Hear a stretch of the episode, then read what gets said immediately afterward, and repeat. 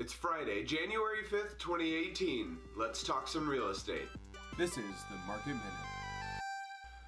Hey everybody, today is all about list to sale ratio. And what that is, it's the comparison of list price of closed homes to the sale price of closed homes. And of course, we're looking at 2017 today, and that percentage in 2017 was 97.36%.